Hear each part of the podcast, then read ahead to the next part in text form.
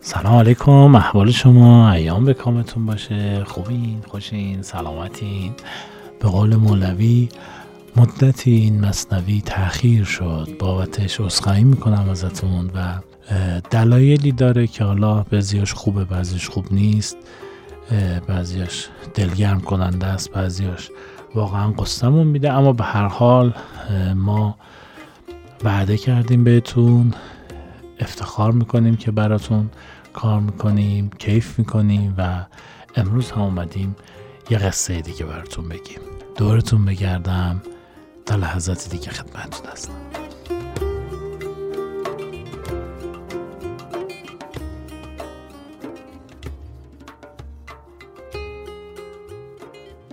قربونتون برم که انقدر پیگیرید انقدر لطف دارید انقدر احترام می‌کنید عزیز میدارید کسانی که دارن برای شما کار می‌کنن زحمت می‌کشن. من این رو خیلی متکبرانه به خودم می‌گیرم و دوستشم دارم. اینکه میگم آقا ما یک سری دوست داریم که وقتی نیستیم پیگیرمونن. و به رفقای خودم در مجموعه کتاب رادیویی را میگم که ماها خیلی خوشبختیم که در همه کارهایی که تو دنیا می‌تونستیم انجام بدیم شغلی رو پیدا کردیم و کاری رو انتخاب کردیم و دست گردون ما رو در جایی نهاده که می‌تونیم برای مردممون کار کنیم. تلاش کنیم حالشون بهتر بشه. ما مثل شما بودیم مردم. ما مثل شما دلمون غمینه دلمون مکدر میشه از اتفاقاتی که می‌بینیم اطرافمون میفته دل و دماغ برای ما نمیمونه که بخوایم کار کنیم. شاید همه این ایامی که ما دست و دلمون به کار نمی‌رفت رو بشه در شعری از استاد شفیه کتکنی که عمرشون دراز باد خلاصه کنیم. طفلی به نام شادی دیریست گم شده است. با چشمهای روشن براق با گیسوی بلند به بالای آرزو. هر کس از او نشانی دارد ما را کند خبر. این هم نشان ما. یک سو خلیج فارس سوی دگر خزر. روزگار قریبی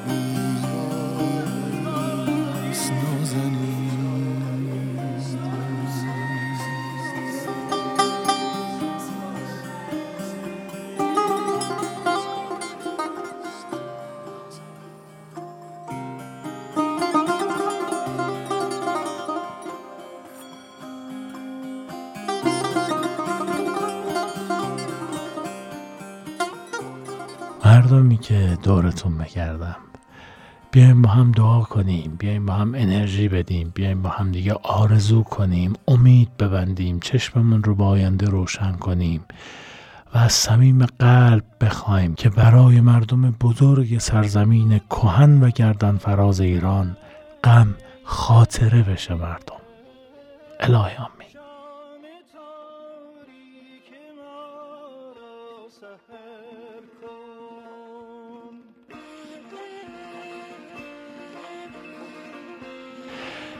براتون یه قصه از عطار آوردیم. خسرونامه عطار نیشابوری که تا لحظاتی دیگه براتون تعریفش می‌کنم.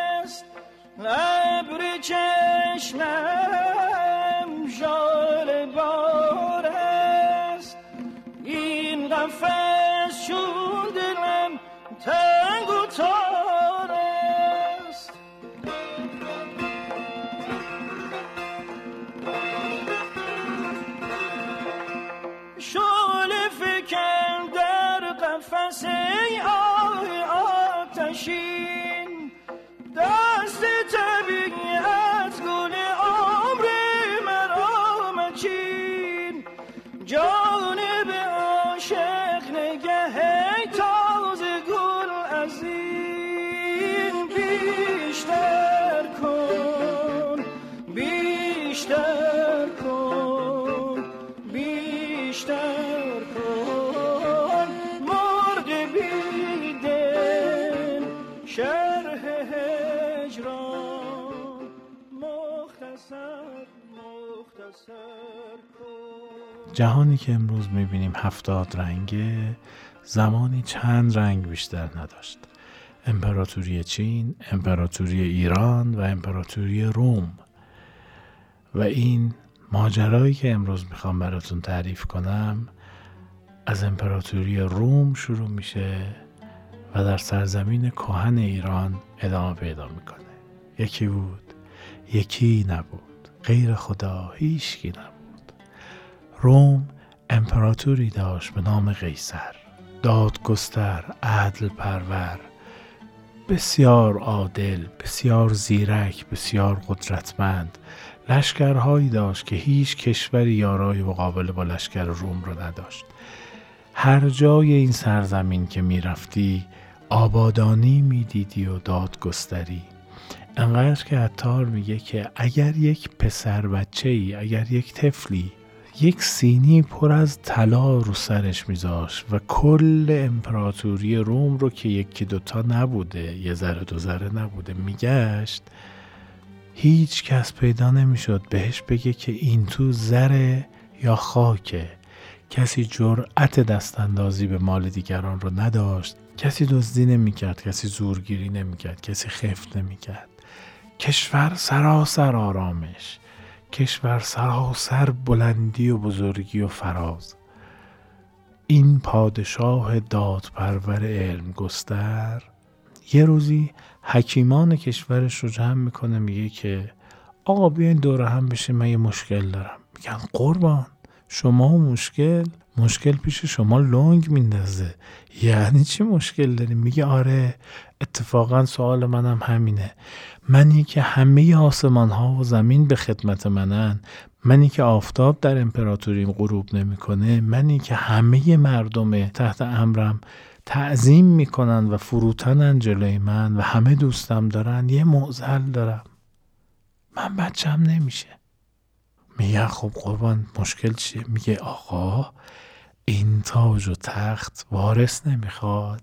حکیمان میشینن رمل و استرلاب میندازن صور فلکی رو می‌بینن بالا می‌کنن پایین می‌کنن میگن که قربان شما اگر غیر از همسرتون با کسی هم بستر بشید خدا به شما پسری خواهد داد. چه کنیم چه کنیم چه کار کنیم؟ قیصر دست می‌ذاره رو کنیزش. میگه که آقا من با این کنیز هم بستر میشم. شاید اون پسری که توی طالعه من دیدن از این زن به دنیا بیاد. اصلا هم اینجوری نیست که برید بگردید زیباترین دختر کشورم رو بردارید بیارید. اصلا اینجوری نیست. نمی‌خواسته کسی بالا سر زنش باشه. نمی‌خواسته زنش حسادت کنه به کسی. هم بستر میشه با کنیزش از غذا این زن باردار میشه.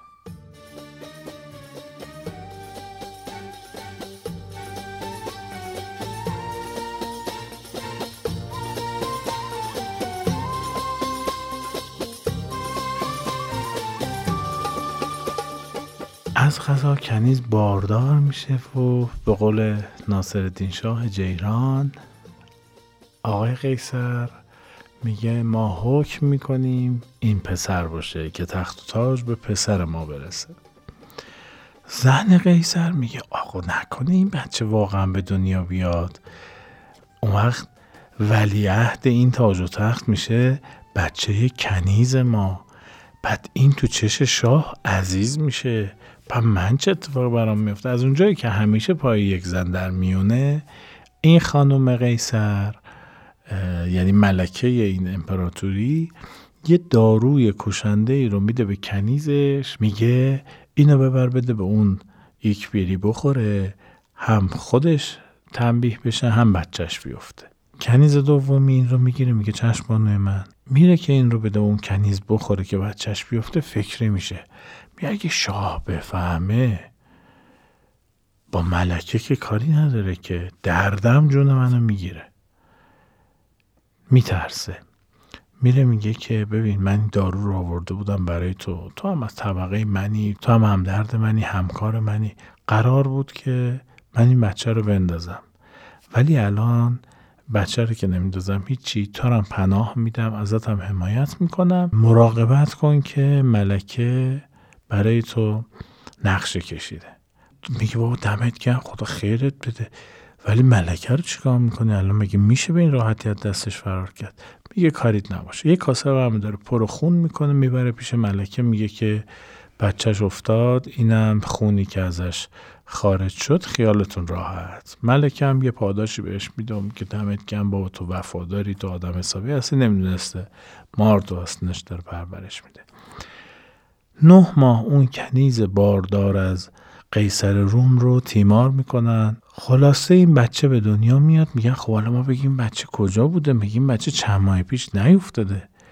چه کنیم چه کار کنیم؟ یه دایه انتخاب می‌کنه این کنیز. میاد میگه که من این بچه رو به تو میدم روایتش اینه حکایتش اینه باباش اینه ماجراش هم اینه. لطف کن این بچه رو وردار پرستاریش کن و از این کشور برو. همدم این دایه هم دو تا خادم رو میفرستند و یک عالم جواهرات. میگن آقا اینم خرج سفرتون. پاشین برین یه جای امن پیدا کنین بچه رو به بار بنشونین بعدا بیاریم به قیصر تحویلش بدید دایه یا به قول امروزی هم بیبی سیتر که خیلی هم آدم به وفادار و مسئولیت پذیری بوده بچه رو می‌زنه زیر بغلش. اسم بچه رو می‌ذاره خسرو و میگه که آقا یادتون باشه یه نشانی رو بازوش داره اسمش هم می‌ذارم خسرو. اگر من نبودم خدای نکرده این بچه بزرگ شد ایناست نشانه هاش اسمش خسرو رو بازوی راستش هم نشانی هست.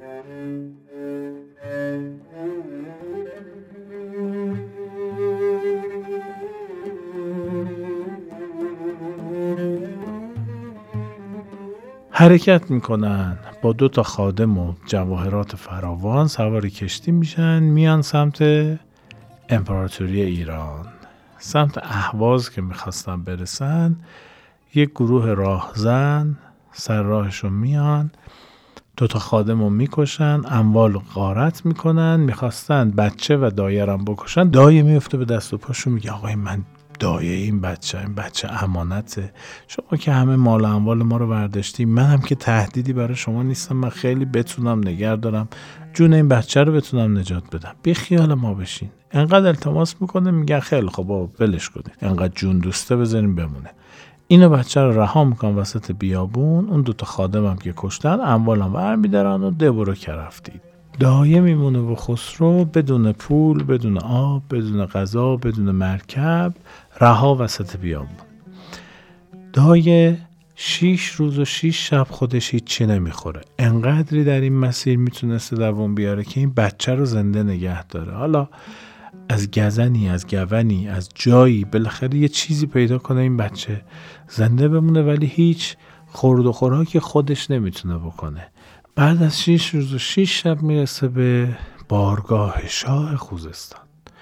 جلوی در این بارگاه قش می‌کنه میفته زمین باغبون میاد پیداش می‌کنه میبرنش تو قصر میبرنش خونه باغبون زنش تیمارش می‌کنه هم بچه هم دایه. زنده میمونه انقدری دایه زنده میمونه که بگه که این ماجرای این بچه چیه؟ این بچه پسر قیصر رومه. این اتفاق برش افتاده بوده. من ورش داشتم آوردم که زنده نگهش دارم. من مردم این بچه رو زنده نگه دارید و این رو میگه و دایه از بین میره. باغبون می‌بینه عجب لعبتی افتاد تو دامنشون. به زنش حکم می‌کنه که این بچه رو بزرگ کن. این چند سال دیگه می‌دونید چه گنجیه این؟ من این بچه رو سر سالم بزرگ کنم ببرم بدم به قیصر روم. سر تا پای ما رو طلا می‌گیره. مادرم چون جان خیشتن این بچه رو بزرگ می‌کنه. اسم بچه رو می‌ذاره هرمز. این هرمز بعد از یه مدتی دیگه مثلا یه دلبری میشه توی کاخ خوزستان. جذاب بوده به هنر و فنون مسلط بوده بلد بوده. از اون طرف شاه خوزستان یه پسری داشته به نام بهرام که این دوتا خیلی همدندون بودن هم سن و سال بودن با همدیگه می‌رفتن سر کلاس. حالشون با هم خوب بوده. مردم میگن آقا این هرمزه نمی‌خوره بچه باغبون باشه. این خیلی شکوه داره. اصلا قد و قامتش قیافش از اون برم هرمز میگه که آقا من هرچی به دلم نگاه می‌کنم هیچ حبی از این باغبونه تو دل من نیست. نکنه این بابای من نیست. به صرافت این میافته که بفهمه باباش کیه مامانش کیه نیاکانش کیه این از صلب کیه اصلا و زندگیش ادامه پیدا می‌کنه. تا اینجا کار رو داشته باشیم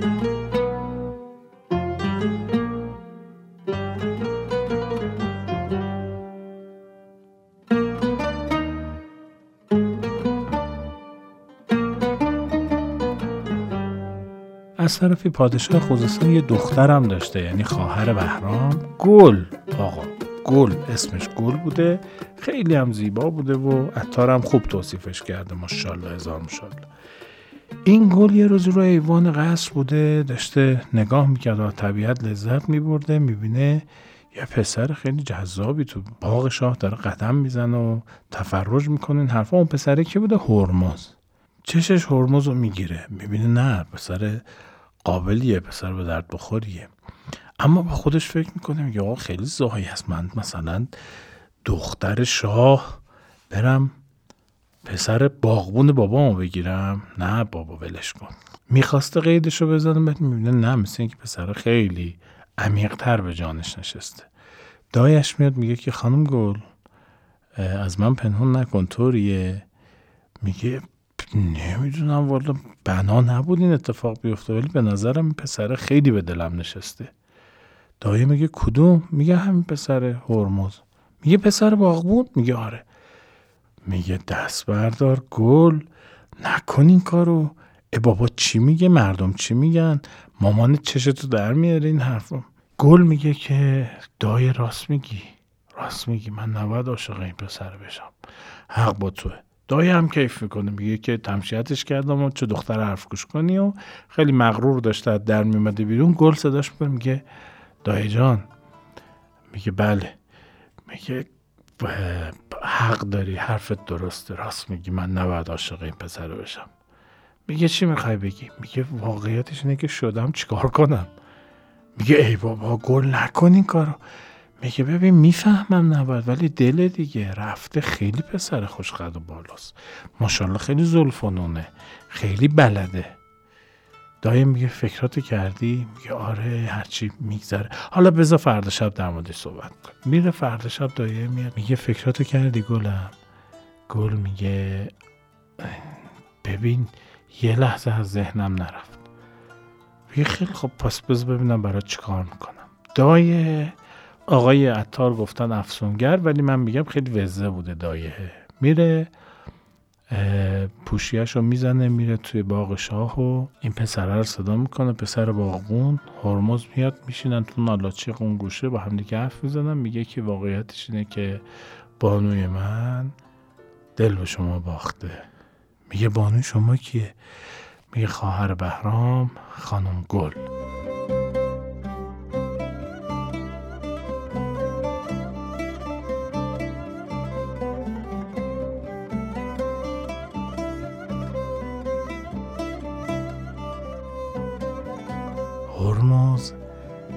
ندیده و نشنیده میگه که مگه میشه آخه دختر شاه عاشق من بشه؟ من عاشقش نشم. از همین الان برو بهش بگو که من عاشقتم. خانوم دایه واسطه اشبازی های گل و هرمز میشه.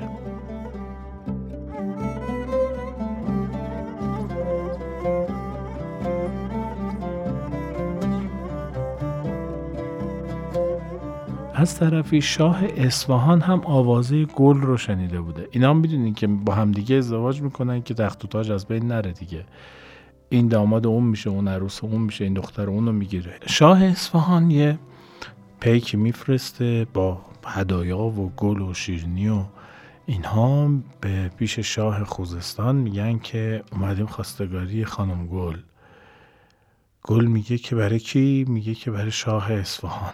میشینن شور می‌کنن مشورت می‌کنن. بابا میگه گلمی شاه اصفهان ها. میری ملکه اصفهان میشی خوب و بدشون مثل ماست بالاخره تشریفات دارن پول دارن خدم و دارن. گل میگه که بابا اگه از کانادا بود مثلا یه چیزی حالا اصفهان که به درد نمی‌خوره و این حرفا نمی‌تونسته بگی من عاشق پسر باغ بونم که. بهونه میاره میگه مثلا از چین اگر اومده بودن شاید یه کاری می‌کردی؟ یعنی بین المللی ازدواج می‌کردی؟ بی اتفاقی میافتاد. الان اصفهان که خواهم بغلمونه دیگه. نه بهش بگو پیک خبر منفی خانم گل رو می‌بره برای شاه اصفهان. اون چه دریده ای بوده؟ من میگه میگه به من گفتی نه. خاکتون رو به توبره می‌کشم. لشکر می‌کشن بین اصفهان و خوزستان دعوا را میفته. ببین چقدر بیت المال حرام شده بخاطر اینکه این دختره به پادشاه گفته نه. چقدر آدم مردن چقدر بساتی داشته این کشور چیا به خودش دیده. جنگ در می‌گیره بین خوزستان و اصفهان. از غذا پادشاه خوزستان در آستانه شکست قرار می‌گیره. یه بهزادی داشتن ماشاءالله رونالدوشون بوده. قوی هیکل گنده یکه بزن داشته تار و مار می‌کرده. هیچ هم یارای مقابله با بهزاد یکه بزن و ژنرال اصفهانی رو نداشته. هرمز میره پیش شاه میگه جناب شاه ازن میدان به من میدین. شاه یه نگاه می‌کنه میگه بچه باغبونشه به این کارا. میگه حالا اجازه بدید من امتحان کنم دیگه. یا در رکاب شما کشته میشم یا من این بهزاد و پسش برمیام. میگه با شارلوک چیزی که از دست نمیدیم که پسر باغبونم دیگه راهی هم نداریم. برید ببینیم چه کار می‌کنید. هرمز می‌گیره. چه شجاعتی چه صلابتی چه جنگی چه شمشیر زنی بهزاد و پادر میاره و بهزاد که از پا در میاد سپاه اصفهان روحیش رو از دست میده. برعکس سپاه خوزستان به شدت انرژی می‌گیره و یورش می‌برن اصفهان و تار و مار می‌کنن و از خوزستان بیرون می‌کنن. جنگ به نفع خوزستان به پایان می‌رسه. یعنی اصطلاحا کامبک می‌کنه و جنگو می‌بره.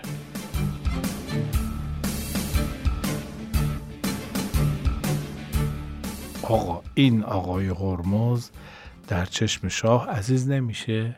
خیلی عزیز میشه. پادشاه خوزستان از این به بعد به این آقای هرمز لقب سپه سالار لشکر خوزستان رو میده. حاضرم به خاطر غرور تو به نبرد همه دنیا برم. من زمین خوردم تمام عمرم و تا همین یه پله رو بالا برم. من زمین خوردم تو بالاتر بری. تا همه دنیا تو رو صدای کنم. اگه بالا رفتم از این پله ها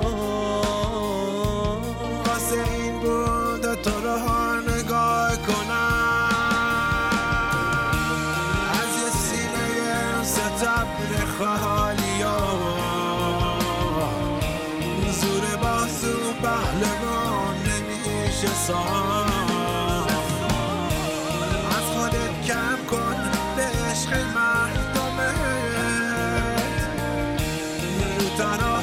پهلوان نمیشه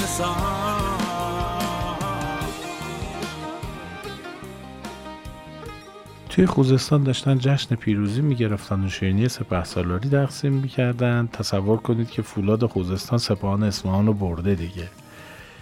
داشتن جشن و پایکوبی این حرفا پیک پادشاه روم همون قیصر می‌رسه. میان میگن که جناب شاه اه، قیصر پادشاه روم پیام دادن که داداش خراج ما چی شد؟ چرا مالیات نمیدین پادشاه خوزستان نگاه کرد گفت آقا بیخیال ما تازه از جنگ اومدیم بیرون. عیشمون رو منقص نکن. داشتیم حال می‌کردیم. میگه نه دیگه آقا خراج رو بده بیاد. بالاخره اینجا در زیر سایه قیصر روم آرامش داره. میگه چه آرامشی آقا؟ شاه بودی میومدی کمکی می‌کردی تو جنگ ما. میگه بالاخره قیصر گفته بدید دیگه. اینا جمع میشن. میگن آقا چیکار کنیم؟ نه پولی داریم بدیم. نه اصلا باید بدیم. نه زورمون به قیصر می‌رسه. چه کنیم؟ چه نکنیم؟ بنابر این می‌ذارن که هرمز رو به همراه هدایای نفیسی از خوزستان بفرستن پیش قیصر و هرمز با زبانی که داره قیصر رو راضی کنه که دست از خراج خوزستان برداره. ساز و برگ سفر رو آماده می‌کنن هدایا رو بار می‌زنن هرمز رو لباس آراسته تنش می‌کنن خدم و حشم در اختیارش می‌ذارن و کاروان به سمت روم و محل امپراتوری قیصر حرکت می‌کنه.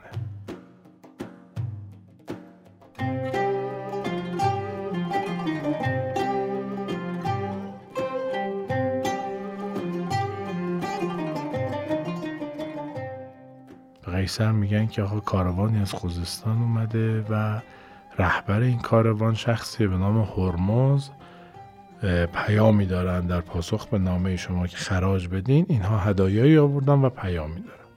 میگه بگین بیاد.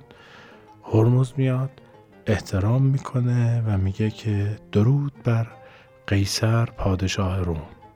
قیصر میگه ماشاءالله هزار ماشاءالله. لا حول ولا قوت الا بالله. مهرش به دل قیصر میفته خبر میپیچه که آقا یک پیکی از خوزستان اومده انقدر زیبا روی انقدر برازنده است که قیصر مدهوش این پسر شده.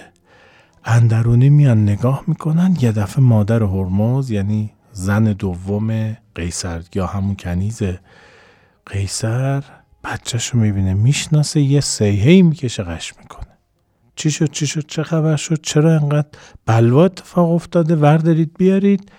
همسر دوم قیصر میاد و میگه که واقعیتش اینه که جناب شاه این پسر شماست. ماجرا از این قرار بود که همسر شما می‌خواست بچه رو بکشه و منو نجات دادن و بچه به دنیا اومد سوار دایه کردن بردن و الان رفته اونجا رشد کرد اومد. میگه عجب عجب. برمیگرده به عریکه قدرتش میشینه میگه هرمز رو صدا کنید. میاد میگه که هرمز بابات کیه؟ مامانت کیه؟ بگو ببینم. اصلا نصب تو بگو. میگه والا چی بگم؟ نمی‌دونم. به من گفتن که بچه باغبان کاخ شاه خوزستانم. ولی نه مهری از اون تو دل منه. نه واقعیت بهش می‌خورم. هیچیم بهش نرفته. قیصر میگه که بفرستید باغبان کاخ شاه خوزستان رو بردارم بیارن. میرن دنبال باغبان قیصر شروع می‌کنه با هرمز صحبت کردن و میگه بازوت رو به من نشون بده. بازو رو نشون میدن می‌بینن همان نشانی که گفته بودن بچه قیصر داره رو بازوی هرمز هست. باغبانم از راه می‌رسه و شروع می‌کنه اصل ماجرا رو گفتن. میگه آقای زنی اومد گفت من دایه اینم ما از روم اومدیم قصه رو میگه و میگه که لحظه آخرم که داشت جون می‌داد. انگشتر قیصر رو به من داد. اینم این انگشتر خدمت شما. نگاه می‌کنم میگم بله همه چی به هم جور در میاد و این آقا پسر قیصره. چه شور و هیجانی توی روم اتفاق میفته جشن می‌گیرن و قیصر میگه که بابا بعد این همه سال تو به من رسیدی نمی‌ذارم بری چند وقتی پیش ما بمون. میگه نوکرتم از من خدام بود.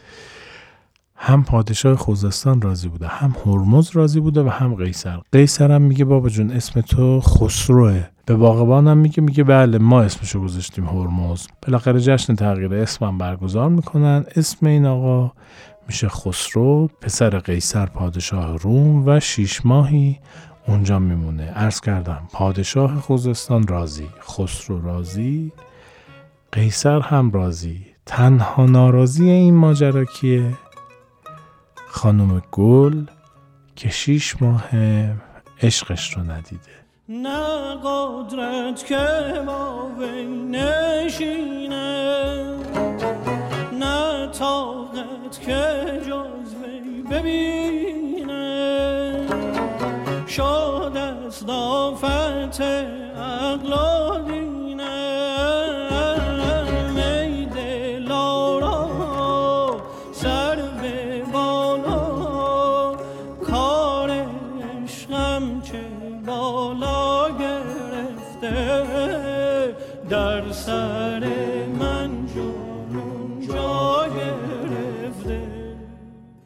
همه چیز داشته بر وفق مراد پیش می‌رفته که خسرو به قیصر میگه بابا جان من اذن می‌خوام یه سری هم به خوزستان بزنم. بالاخره من سالها اونجا زندگی کردم یه دم دستگاهی دارم اونجا. اجازه بده یه سری بزنم یک سراگوشی آب بدم.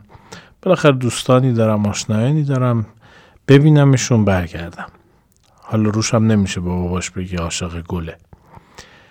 یه کاروانی تشکیل میدن. چندین سرباز جنگی در اختیار خسرو می‌ذارن دیگه حالا پسر پادشاه روم دیگه. بیستی نفر از ملازمان همراهش میشن و به سمت خوزستان حرکت می‌کنن. می‌رسه خوزستان می‌بینه ای دل قافل خوزستان خوزستان بعد از جنگه. دیگه اون خوزستان آباد نیست اون خرم شهر نیست خونی شهره. کاخ شاه چرا نابود شده؟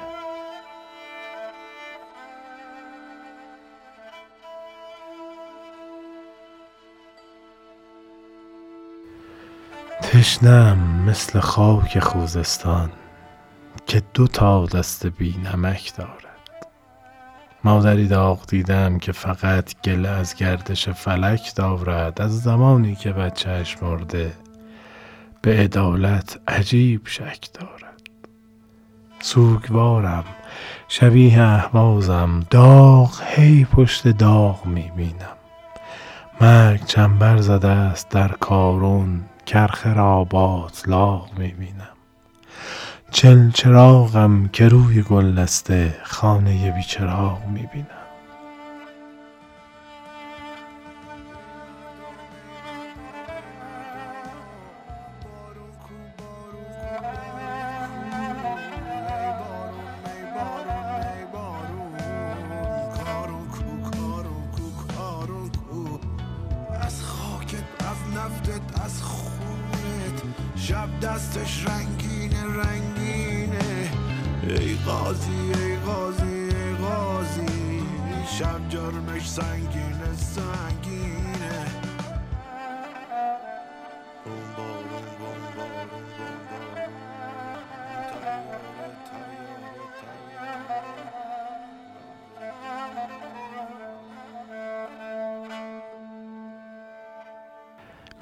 میگن که نمی‌دونستن که حالا اسمش خسرو شده. میگن هرمز. تو رفتی شاه اصفهان اومد خاک خوزستان رو به توبره کشید.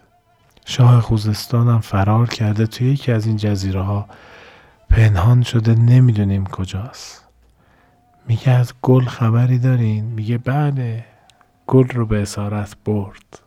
این نشسته بود با خودش فکر می‌کرد یه پیکی میاد بهش میگه که جناب هرمز مدت هاست منتظر شماییم. من حامل پیامیم از طرف مشوقه شما خانم گل. خسرو وقتی که نامه رو می‌بینه به سمت اصفهان حرکت می‌کنه به یارانش هم میگه آقا بیایم بریم سمت اصفهان ما یه سرگوشی آب بدیم ببینیم این گل رو کجا نگه داشتن چه بلایی سرش آوردن چرا این کار کرده؟ پادشاه اصفهان اینها میرن وسط باد و برف و بوران گم می‌کنن مسیر رو. یک ماه بیراه میرن تا بالاخره به یه نخجیرگاه می‌رسن به یه شکارگاه می‌رسن. خسرو میره که شکار کنه یارانش هم گم می‌کنه.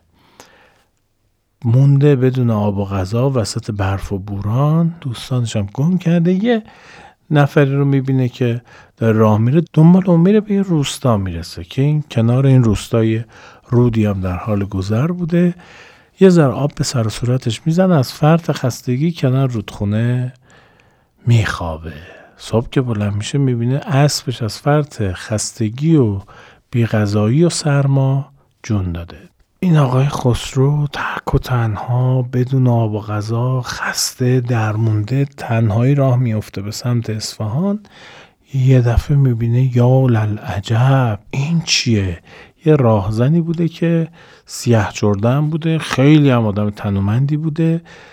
از غذا جز قبیله آدمخواران ایران بوده. حالا من نمی‌دونم ما زنگی آفریقایی داشتیم زنگی مست آدمخوار داشتیم که قبایلی در آفریقا بودن. اسکندر هم باشون درگیر شده نظامی هم قصه هاش رو نوشته. اما این که عطار گفته یک زنگی سیاه آدمخوار در وسط ایران راه خسرو رو بسته اینو نمی‌دونم که ما بعید می‌دونم ما توی ایران زنگی آدمخوار داشته باشیم. اما از اونجایی که این خسرونامه پر از تمثیل و پر از نشانه هست احتمالا یکی از نشانه هایی بوده که عطار دلش می‌خواسته بهش اشاره کنه. خلاصه این زنگی مست خسرو رو اسیر می‌کنه می‌برن توی قبیله آدمخوارا زندانش می‌کنن.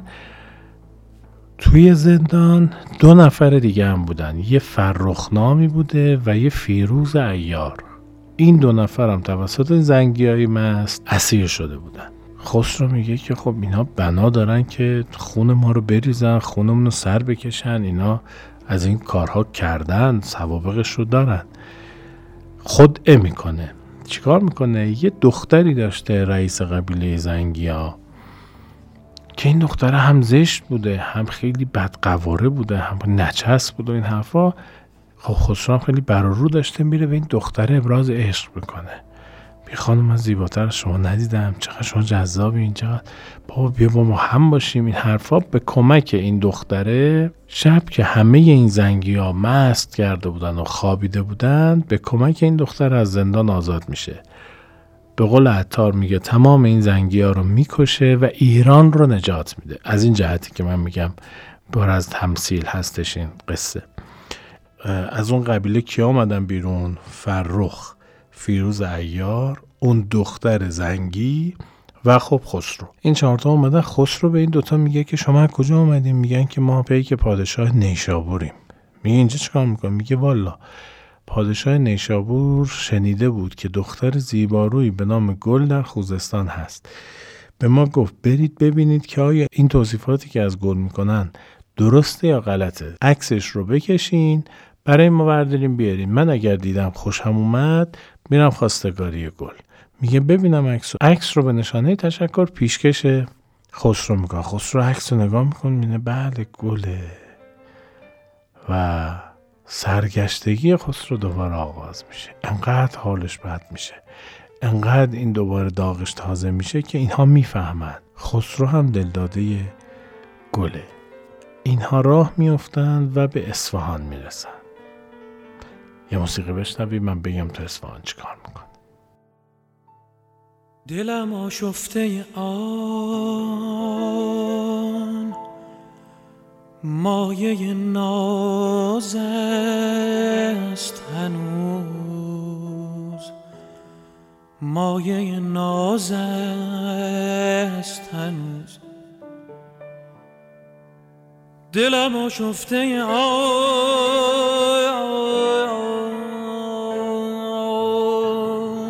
مایه ناز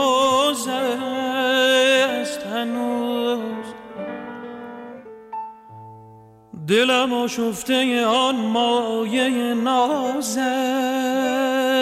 است هنوز. مرغ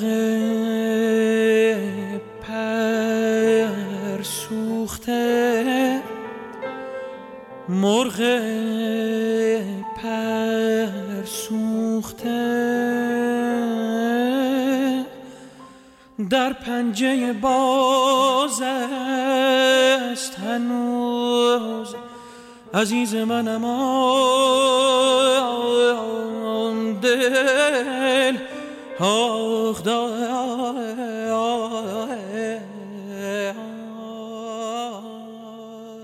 بله رسیدن اصفهان. خسروی پرسجویی می‌کنه تو اصفهان که آقا این جنگی که با خوزستان کردیم برای چی بود؟ میگن که آره خواستگاری گل رفته بود و جواب نداده بود و لشکرکشی کردن و شکست دادن میگه حالا چی شد؟ میگن گل اسیره دیگه توی قصر شاه. از این ور از اون ور پرسجو می‌کنه سینه به سینه.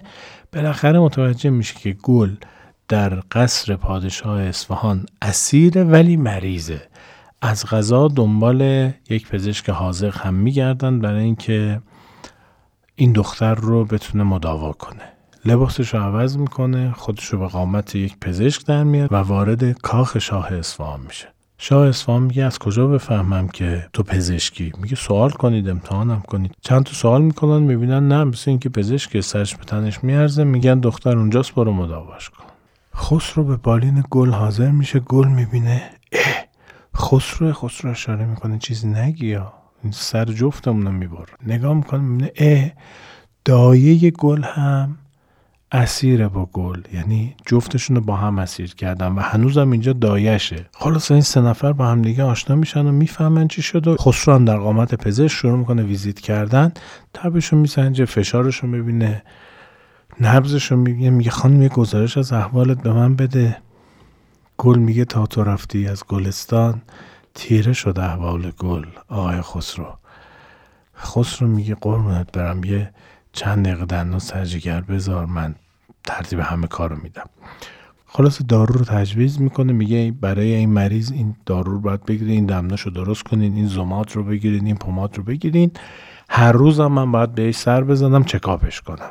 نه میگن چی بهتر از این؟ چه پزشک متعهدی. گل هر روز بهتر میشه هر روز بهتر. میشه خب طبیعیه. رنجور عشق به نشود جز به بوی یار. گل در سرحال میاد. شاه اصفهان دلبسته خسرو میشه. میگه باری کلا چه پزشک خوبیه. تو پزشک مخصوص دربار ما شو. دایم همون رفتار سابقش رو داره. واسطه اشبازی اینها میشه. یه روزی از کاخ شاه میگن که جناب طبیب تشریف بیارین. جهان افروز خواهر شاه به بیماری مبتلا شدن که نیاز هست شما یه بررسی بکنید معاینهشون بکنید. خسرو میره بالا سر جهان افروز. جهان افروز تا این طبیب رو می‌بینه دلباخته طبیب میشه. ماشاءالله هزار ماشاءالله هر کم که می‌دیده عاشق می‌شده. میگه که تو چه طبیب زیبایی هستی؟ میگه نوکرتم تو هم چقدر خوشگلی؟ از روی سیاست. البته اتار میگه از روی سیاست. ما میگیم از روی سیاست. شروع می‌کنه عشق ورزیدن به جهان افروز. بالاخره تو لونه زنبور بوده دیگه. خسرو میگه این رابطه عاشقانه بین من و خواهر شاه شاید بعدها به کارم بیاد. رابطه رو عمیق می‌کنه. اینها عاشق همدیگه میشن و عشق بازی می‌کنن. یه روزی کنیز جهان افروز میاد به اینها سرویس بده مثلا پذیرایی کنه ازشون حرفا. اسمش حسنا بوده. خسرو نگاه می‌کنه می‌بینه میگه خانم جهان افروز جهان شاه خانم جهانم جگر. چه کنیزی داری بابا؟ اسمش چیه؟ میگه حسنا. میگه حسنا کلاس چندی همو حسنا شروع می‌کنه حرف زدن می‌بینه ما چه لب و دهنی داره. از رو سیاست عاشق حسنا هم میشه. جهان افروزم می‌بینه نه مثل اینکه چش خسرو حسنا رو گرفته. حسنا رو هبه می‌کنه و میبخشه به خسرو. مریضی مرد حسابی. بر خودت شاخ در هوو میتراشی برای خودت. می‌زدی دهن حسنا پرتش می‌کردی بیرون. تو که خسرو رو دوست داشتی خسرو هم داشت باید لاو میترکون چرا یه دفعه حسنا رو دادی بهش؟ بالاخره اینجوری دنیای سیاست دیگه. پدر مادر نداره دیگه. سیاست خیلی کثیفه. تو خیلی وقت خودتو می‌خوای بیا برو کنی. رو تو ازم بگیری یا به هر کی خواستی رو کنی موندن و رفتن دیگه فرقی نداره. واسه من هر رو چون فرو کنی چه درکشی چه تو کنی.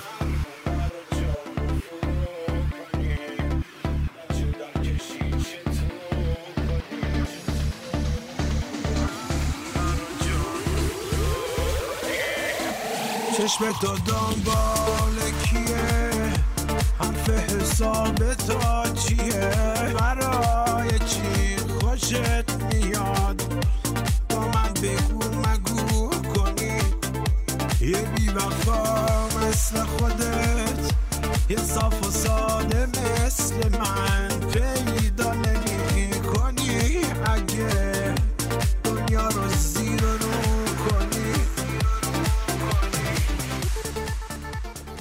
هر حال. آقای خسرو حسنا رو ور میداره می‌زنه زیر بغلش از کاخ میاد بیرون میگه که دو دیگه مال منی دیگه. جهان افروز سرش میمونه بی کلا. کینه خسرو رو هم به دل می‌گیره اما رو نمی‌کنه. چون خسرو هنوز داشته این بازی رو ادامه می‌داده عشق میورزیده جهان افروز فکر نمی‌کرده که خسرو رو از دست داده. پلن میچینه آقای خسرو گل و دایه رو از کاخ فراری میده. اینا از کاخ فرار می‌کنن میرن جایی که قبلا خسرو تهیه کرده بوده و فیروز و فرخ هم اونجا بودن. فیروز و فرخ و اون دختر زنگی یه جایی که خسرو براشون تدارک دیده بوده قایم شده بودن. آدرس رو میده به دایه میگه دست گل رو بگیر از کاخ فرار کن برو اینجا فرخ و فیروز اونجا منتظرتن. همین اتفاق هم میفته فرار می‌کنن. شاه میگرده دنبال گل. چی شد؟ چی شد؟ کجاست؟ پیداش نمی‌کنن. شاه طبیب رو صدا می‌کنه همون خسرو. میگه آقای طبیب این مریض شما فرار کرده. چرا فرار کرده؟ همه شهر رو بستن و یک حکومت نظامی برپا کردن که این دختر رو پیدا کنن. میگه تو می‌دونی کجا رفته؟ میگه بله قربان من می‌دونم. چرا میگی بله می‌دونم؟ از کجا می... چی می‌خوای بگی الان؟ شاه و اطرافیان همه گوشاشون تیز میشه که خب اگه می‌دونی کجاست بگو کجاست. میگه این دختر زیبارویی که من دیدم همزاد پریانه. حتما پریها او رو دزدیدن. عجب عجب. خب چطوری باید پیداش کنیم آقای طبیب؟ میگه چهل روز به من زمان بدیم من تو این چهل روز گل رو پیدا می‌کنم و تقدیمتون می‌کنم. میگه خیلی خب چهل روز ما به تو زمان میدیم گل رو پیدا کنی. به همه هم بخشنامه می‌کنه که همه موظفیم به آقای طبیب سرویس بدین که بگرده گل رو پیدا کنه. آقای طبیب یا همین خسروخان به همراه حسنا کنیز جهان افروز که به شبه شده بوده میان میره تو همون خونه میگه که بسات جمع کنیم بریم که هوا پسه. فرخ و فیروز دختر زنگی دایه و حسنا گل و خسرو با همدیگه سوار اسب میشن و شبونه از اصفهان فرار می‌کنن. متاسفانه از اونجایی که اینا جی پی اس نداشتن Waze شون رو روشن نمی‌کردن مکانیابی و آدرسیابیشون هم خیلی فاجعه بوده. هر بار که میرن شبانه فرار کنن گم میشن. این بار هم گم میشه. می‌رسن به یه جا می‌بینن زکی یه قلعه است پر دزد. قلعه دزداست اینا راهزنی می‌کردن میومدن اینجا جمع می‌کردن وسایل رو درگیر میشن. درگیر میشن حالا سه تا مرد جنگی بودن درست حسابی. دزدا رو شکست میدن کلی قنیمت به دست میارن توی قلعه اتراق می‌کنن اما دو تا از همراه های خسرو میمیرن تو این جنگ. یکی دایه یکی دختر زنگی. دختر زنگی که خب وبال بود این گولش زده بود یواشکی باش اومده بود بیرون. اینم بالاخره بچه همون آدم خارا بود. خوب شد مرد. دایه هم که متاسفانه پیرزن بوده نمی‌تونست از خودش دفاع کنه. این دو نفر از این اکیپ میمیرن. شب توی اون قلعه میخوابن. صبح کلی از این طلا جواهری که این دزدا جمع کرده بودن و برمیدارن و میرن از طریق دریا برمیگردن روم. پیک به جناب قیصر خبر میده که بچت داره میاد. می‌رسن توی روم و جشنی به پا میشه. جشن بازگشت خسرو. خسرو این بار با گل رفته خونه پدری.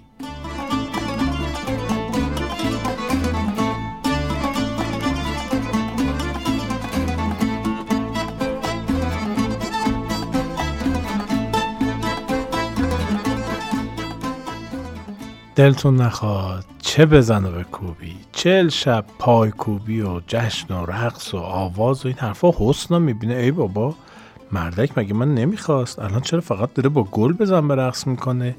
حسودیش گل می‌کنه.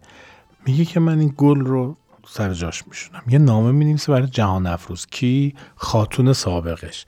خواهر شاه اصفهان. میگه که آقا ماجرا اینه. ما فرار کردیم هممون الان اومدیم اینجا. خسروی هم که با من طبیب اومده بود پسر شاه روم کل ماجرا رو میگه. جهان افروز نامه رو که می‌بینه میره به داداشش میگه میگه داداش فهمیدی چه کلای سرمون رفت؟ این اون بود و اون اینجور ماجرا رو براش میگه. شاه اصفهان میگه درستشو می‌کنم. دو نفر از حاضقترین کماندوهاشو معمور می‌کنه میگه که برین گل رو بدزدیم بیاریم برا من. اینا شروع می‌کنن یه جعبه چوبی درست می‌کنن میگن که آقا ما که نمی‌تونیم گل بذاریم تو سرمون حلوا حلوا کنیم ما یواشکی بیاریمش دیگه. با حسنام هماهنگ می‌کنن. حسنا یه روز میگه که خانم گل من یه چیزی می‌خوام بهتون بگم. میگه چی شده؟ میگه واقعیتش اینه که شما خسرو رو دوست دارید. منم خسرو رو دوست دارم. ولی خسرو هیچ کدوم ما رو دوست نداره. با یه نفر دیگه سر و سر داره. گل میگه نه بابا مگه میشه؟ میگه آره. بیای من بهتون نشون میدم. یه شب شبونه بیای بریم من بهتون بگم خسرو داره چیکار می‌کنه. زیرابی میره با هم می‌بینیم. گل کنجکاو میشه با حسنا را میفته نصف شب میرن دم دریا که به هوای اینکه مثلا زاخسیه خسرو رو چوب بزنن جاسوسای اصفهانی میگیرنش میکننش توی جعبه چوبی سوار قایق می‌کنن شبونه می‌زنن به آب و میرن به سمت ایران و برن که برسن به اصفهان. از غذا باد میاد کشتی میشکنه متلاشی میشه. اینا همشون میبیرن. صندوق حامل گل توی دریا رها میشه.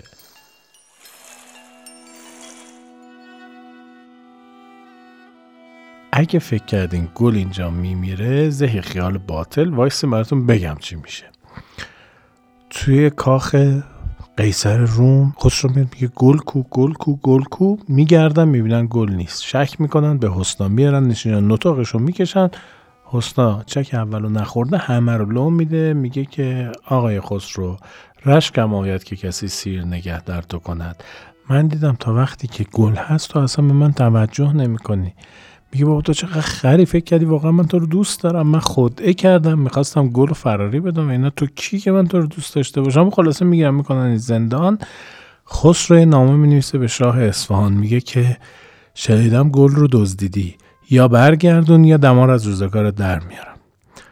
شاه اصفهان هم میگه برو بابا قاز به چرون مرد سو چی فکر کردی؟ میگه اه حالا شاه هم اصلا نمی‌دونه گل کجاست. خب مرد حساب مینوشتی گل دست من نیست. چرا داستان درست کردی؟ خسرو یه لشکر به خسرو. پسر پادشاه رومه مگه شوخیه؟ یه لشکر درست می‌کنه میرن اصفهان و خاکش رو به توبره می‌کشن. خود خسرو میشه شاه اصفهان. میگه خب حالا گل کو؟ میگن بابا والا گل نیومده اصلا اینجا. میگن یعنی چی؟ میگه آره بابا ما دوتا جاسوس فرستاد اینا قرار بود در راه دریا بیان. نیومدن هنوز. خسرو دو تا اکیپ دریایی آماده می‌کنه. میگه شما از این طرف شما از این طرف بگردین گل رو پیدا کنین. اینا میرن میگردن پیدام نمی‌کنن. بعد سی روز صندوق گل به ساحل ترکستان می‌رسه. احتمالا سمت ترکیه. حتی اینجوری نوشته ما میگیم رسید ترکستان. شما هم بگید رسید. می‌رسه به ساحل ترکستان و یه سیادی داشته ماهیگیری می‌کرده می‌بینه یه تخته چوبی. سی روز آخه سی روز گشنه و تشنه. چی خورده اون تو این خانم گل؟ ها به هر حال تصور کنید که یه نفری سی روز توی جعبه ای متلاطم داشته. میفته حتی اگه غذا براش گذاشته بودشن اون تو که آقا تو این یه ماهی که ما سفر داریم مثلا خودت تغذیه کن. بالاخره آزوغش تموم شده تلاطم دریا حالشو بد کرد. طبیعتا آدمی که اونجا دیگه آدم نیست. این سیاد ترک این جعبه رو می‌گیره سه شبانه روز این دختره رو تیمار می‌کنه. دختری خدا حالش به جا میاد و ماهیگیره میگه که عجب لوبتی هم هستی بابا. خب ما حالا تو رو نجات دادیم. دیگه پری دریایی دیگه الان ما حق داریم ازت کام بگیریم. میره که تعدی کنه به گل. گل در دفاع از خودش سیاد ترک رو می‌کشه. لباس های مردونه تنش می‌کنه. در قامت یک مرد از خونه بیرون میاد و فرار می‌کنه. خانم گل چند روز پیاده روی می‌کنه می‌رسه به چین. توی چین دختر پادشاه چین اینو می‌بینه میگه عجب غلام خوشگلیه. میره بهش میگه که تو بیا غلام من شو. اینم دختر بود نمی‌تونسته بگه که من دختر نیستم. رد می‌کنه پیشنهاد دختر پادشاه چین رو دختر پادشاه چین هم خیلی بهش بر می‌خوره. شروع می‌کنه شلوغ کردن بلوا کردن که آوی این غلامی که تازه اومده توی این شهر می‌خواسته به من تعدی کنه. حرفا پادشاه چین میگه دستگیرش کنیم بیارینش. استنتاقش می‌کنن. هرچی از خودش دفاع می‌کنه میگه بابا اصلا من کاری به این نداشتم. این منو دعوت کرده این میگه که بیا من عاشق تو شدم. این حرفا قبول نمی‌کنم. میگه آتیش درست کنین زنده زنده بسوزونین. حالا این هم هر کاری می‌کنه میره به دختر پادشاه میگه میگه بابا تو که می‌دونی من این کارو نکردم. دست از سرم بردار قبول نمی‌کنن و می‌خوان که آتیشش بزنن. این پرده برداری می‌کنه از خودش و میگه که آقا من اصلا دخترم. میگه من اصلا نمی‌تونم به این تعرض بکنم. اصلا ماجرای من اینه قصم یه چیز دیگه است. میگن اوه چی شد چی شد؟ آتیشو خاموش کنیم بیارینش پیش پادشاه چین. بگو ببینم دختر ماجرات چیه. میگه آقا من دختر بازرگانم. همه رازش هم نمیگه. میگه من دختر بازرگانم. اینجوری شد اینجوری شد. به من تعدی می‌خواستم بکنم. من لباس مردونه تنم کردم که از تجاوز و تعدی در امان بمونم. من مسیر گم کردم. یه چند روز دختره رو نگه میدارن یه آب غذایی بهش میدن یه خود دلجویی می‌کنن ازش و پادشاه چین وقتی می‌بینه این ترگل ورگل شده دلش می‌خواد. میگه دخترم که به کامتون نرسی تو باید به کام ما برسی. بیا ما ازت کامجویی کنیم. من با من پادشاه چین میگه بابا دست بردارین تو رو خود هر کی من نگاه می‌کنه میگه می‌خواد از من کام بگیره. مگه من صاحب ندارم این حرفات؟ نه میگه به پادشاه چین پادشاه چین میگه اه نمی‌خوای. بفهمید زندان.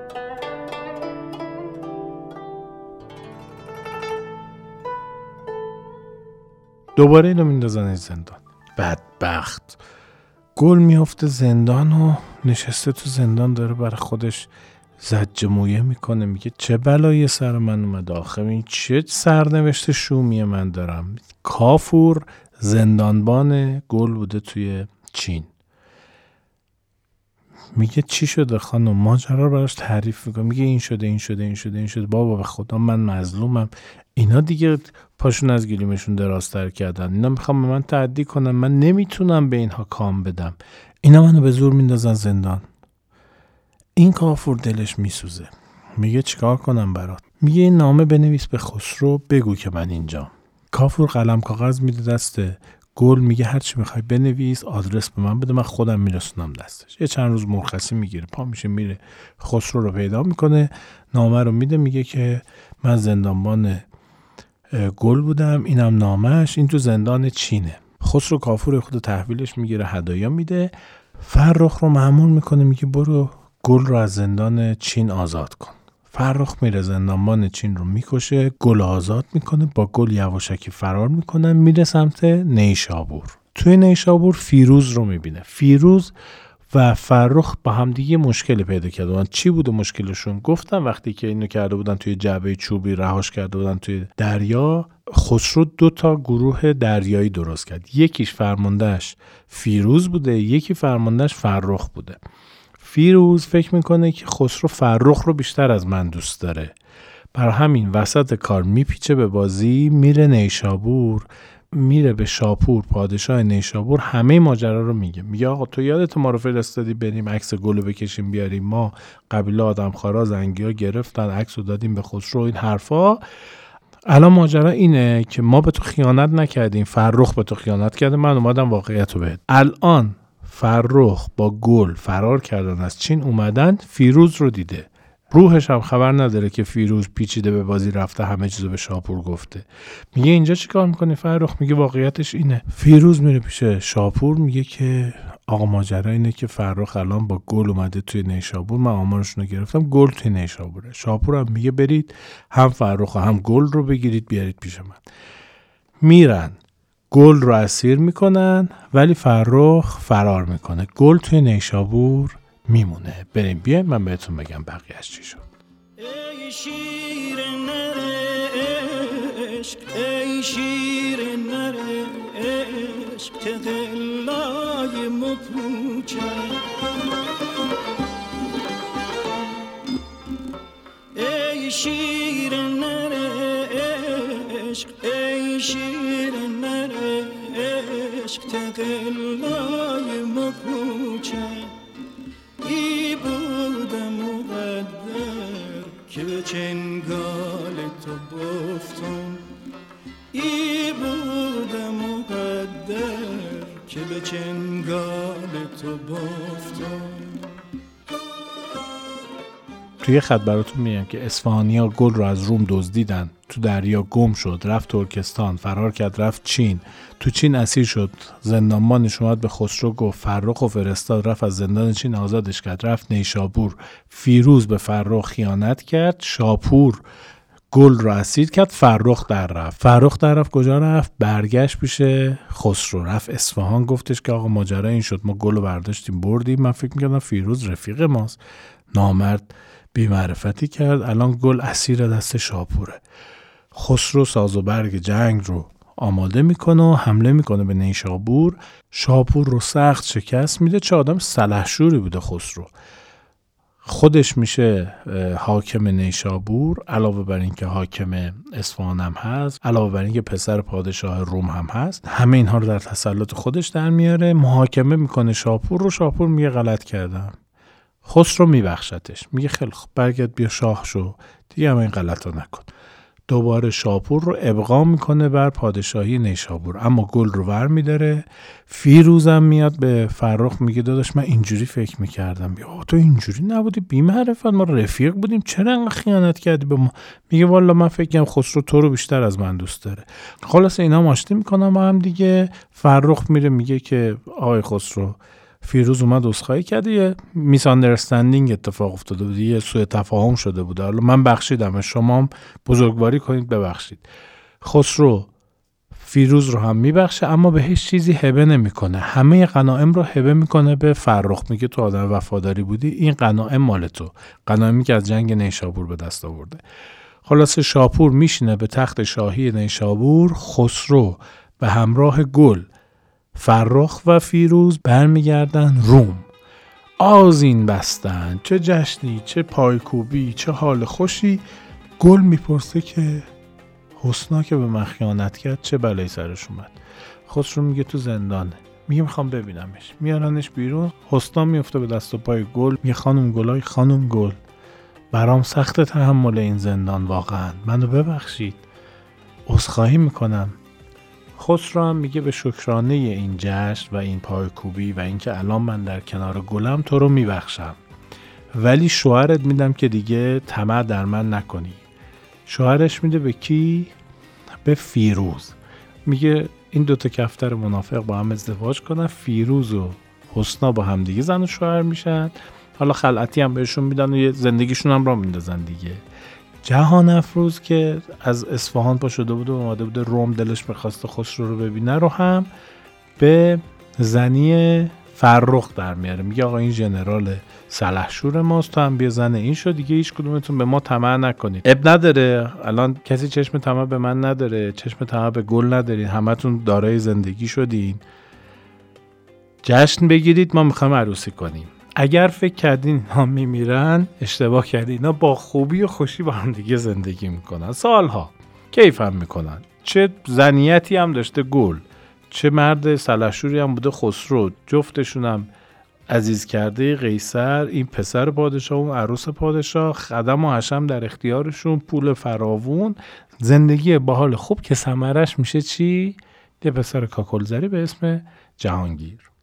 جهانگیر نوه قیصر دست پرورده خود خسرو میشه. بزرگ میشه از آب و گل در میاد زندگی می‌کنه. یه روزی گل به خسرو میگه که خسرو عزیزم من یه خانواده هم دارم دیگه. بریم به خانواده منم یه سر بزنیم. ببینیم من شنیدم بهرام جای بابام نشسته به تخت شاهی خوزستان. بریم یه سر بزنیم یه حالی از بهرام بپرسیم. ببینیم چیزی نمی‌خواد کاری نداره. ببینمشون بابا همه فک و فامیل من اونجا. من اهل خوزستانم. خسرو میگه ازم پش بریم. شال و کلام می‌کنن اسباب سفر میبندن آزم خوزستان میشن می‌رسن خوزستان می‌بینن ای داد بیداد. ای داد بیداد از این خوزستان مظلوم. دوباره جنگ شده و دوباره بار جنگ رو دوش مردم خوزستان بوده و خوزستان و شهرهاش ویرانند سراغ بهرام رو می‌گیرم. میگن آقا بهرام شاهتون کو خواهرش و خواهرش اومدن سر بزنن بهش. میگن که بهرام فرار کرده و در یکی از جزیره ها پنهان شده. خسرو لشکری ترتیب میده با اون سلحشوری خاص خودش. حالش هم خوب بوده. این لشکر میاد همه معاندین و مخالفین و دشمنان خوزستان رو بیرون می‌کنن. بهرام رو دوباره به شاهی برمیگردونن. یه ذره شهر رو آباد می‌کنن. گل میگه که داداش پیه سرم به ما بزن. برمیگردن با بهرام میان. روم. میرم پیش قیصر پادشاه روم. قیصر وقتی بهرام رو می‌بینه میگه برادر عروسمه. چه حالی می‌کنه چه کیفی می‌کنه چه تفقدی به این بهرام می‌کنه و میگه که تو به واسطه این که سالها هم دندون و هم مدرس و هم مکتب و رفیق پسر من بودی الان من دخترم رو به زنی تو در میارم. دیگه با خدم و حشم برمیگرده به خوزستان به شاهی میشینه. دیگه حمایت قیصر روم رو هم داره و زندگی زندگی به قاعده میشه. اگر فکر کردین که این قصه تایش تلخ میشه ابدا اینطوری نیست. اینها با هم دیگه خوب و خوش زندگی می‌کنن. جهانگیر هم داره بزرگ میشه توی روم و کیفشو می‌کنه. تا اینکه می‌خوام یه موسیقی بیای من براتون بگم تهش میشه. تختی برای خواب خوابی برای جان. جانی برای مرگ مرگی برای یاد یادی برای سنگ این بود زندگی. جانی برای مرگ. مرگی برای یاد. یادی برای سنگ. این بود زندگی.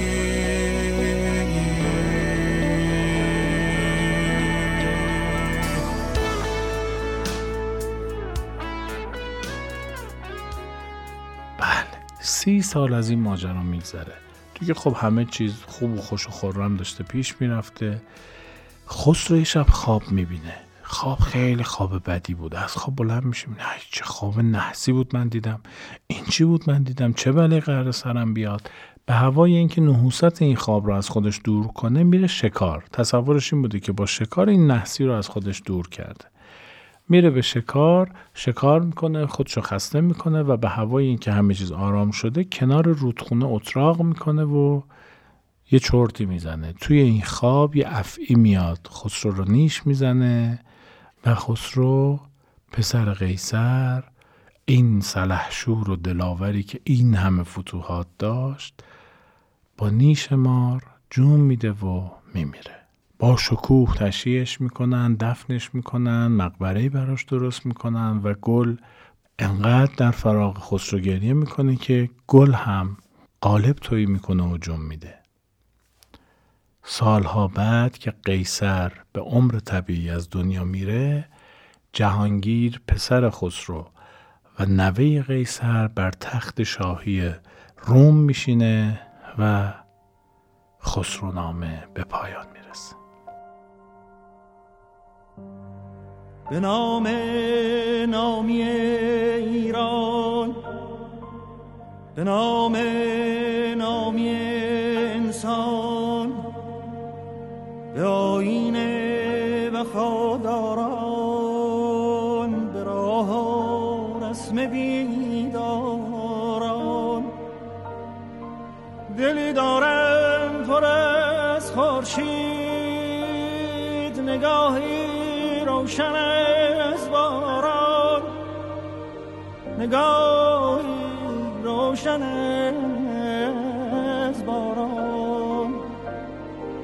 جز دوست نمی‌خوانم جز مهر نمی‌دانم جز اش نمی‌خواهم. من زاده ایرانم جز مهر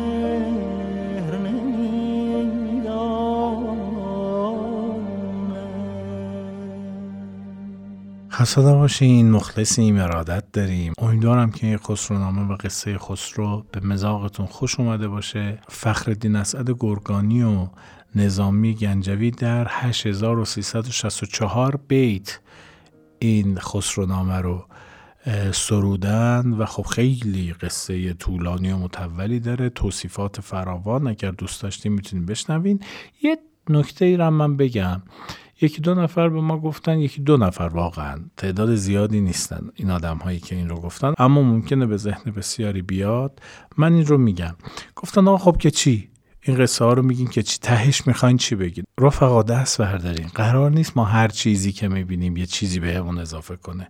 این یه قصه است یه سرگرمیه یه اینترتینمنته اگر قصه های دیگه می‌خوان اگر می‌خواین چیزای آموزنده یاد بگیرین همکاران بسیار خوبی داریم پادکست های بسیار خوبی هستن که اینها رو دارن منتشر می‌کنن و بعض وقتا ما هم گوش میدیم کیف هم می‌کنیم. اما اگر فقط دوست دارین قصه بشنوین قصه هایی که در ادبیات ما هست خسرونامه از قصه های معروف ادبیات ماست. حالا واقعی غیر واقعی آموزنده است غیر آموزنده است هر چی که هست ما اینها رو داریم برای شما میگیم.